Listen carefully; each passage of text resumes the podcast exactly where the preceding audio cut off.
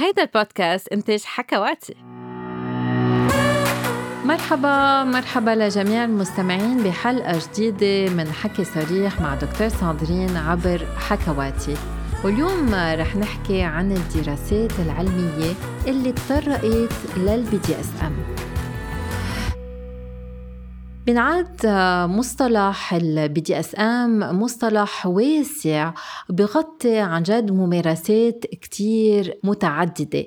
إنما فينا نلخص هذا المصطلح بالقول إنه بيعبر عن أفراد ناضجين بيعبروا عن رغبتهم الجنسية بممارسات جنسية بتتضمن الاستعباد الانضباط الهيمنة الخضوع والسادية والمسوشية أو السادية. العملية المسوشية. وبركة تبين هيدي الأفعال قاسية إنما الثقة والاهتمام والاحترام المتبادل هن الحجر الأساس بهيدي الممارسات. وهيدي الممارسات طبعا اللي بتصير بتراضي الشريكين فيها تكون شديدة أم فيها تكون عم بتعبر عن الحب. ومثل ما شفنا بحلقة سابقة التخيلات ال BDSM تخيلات كتير شائعة ودراسات فرجت إنه كتار من الأشخاص مارسوا ال BDSM بحياتهم. ومنه بس اهتمام من عامة الأشخاص من وراء الأفلام اللي أصلا ما بيعطوا صورة إيجابية لل BDSM إنما العالم العلمي كمان اهتم SM بالسنوات الأخيرة. بهيدي الحلقة رح نراجع خمس معلومات اكتشفتها الدراسات عن SM. أول شغلة جربوا يفهموه الباحثين هو إذا ال BDSM بيكون مكتسب أم إذا ببلش مع الحياة الجنسية. وفرجت الدراسات أنه هذا الشيء بيختلف من الشخص للتاني. بعض الأشخاص ال BDSM بيكون عندهم اتجاه أولي يعني من بداية الحياة الجنسية.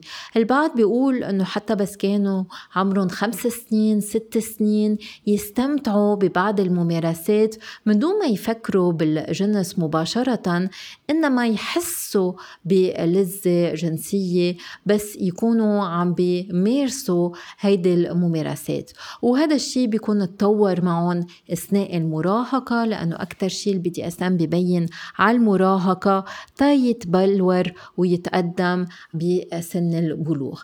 إنما البعض ببين اهتمام ال BDSM بعد فترة من الحياة من دون ال BDSM اللي بنسميها الفانيلا sex life وهذا الشيء بيصير استجابة لبعض التجارب أم لتلبية بعض الاحتياجات اللي عندهم إياها. الشغلة الثانية جربوا يفهموه الباحثين هو إذا بيتعلق ال BDSM بالجنس دائما. ولقيت الأبحاث إنه ال BDSM أكترية الأحيان بتعلق بعناصر جنسية إنما بدنا ننتبه هون في كتار من هواة ال BDSM ما بيمارسوا الإدخال أم الإيلاج وفي بعض الأفراد بالنسبة لهم اختبار ال BDSM بيكون تجربة غير جنسية يعني ما بيكون في تحفيز للأعضاء التناسلية بتكون تجربة لا جنسية فقط.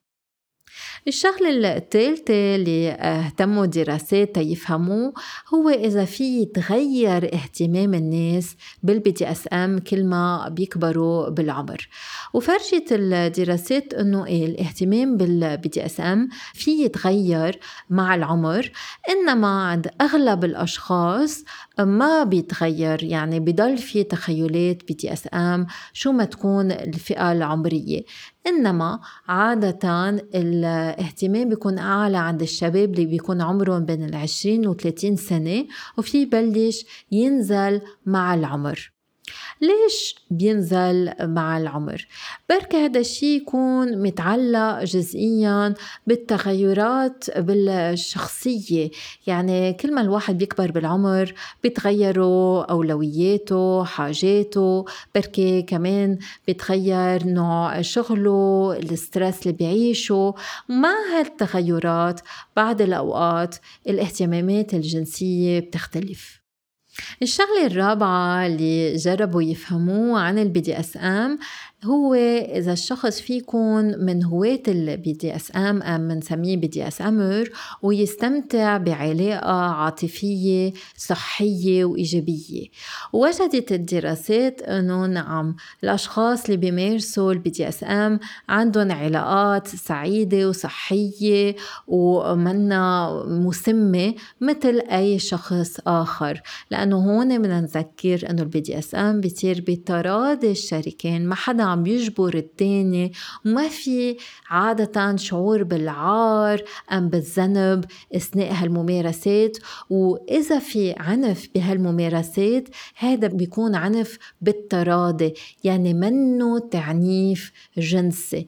اللي ما بيقدروا يكونوا بعلاقة عاطفية صحية هن اللي بيكون عندهم مثلا آه، شخصية مرضية وين بيكون هدف حياتهم تعنيف الآخرين وهذا منه اللي بيصير بممارسة ال BDSM آخر معلومة اليوم رح نحكي عنها وجربت تفهمها الدراسات هو كيف بيأثر ممارسة ال BDSM على الرضا الجنسي. ورح تتفاجئوا من الجواب.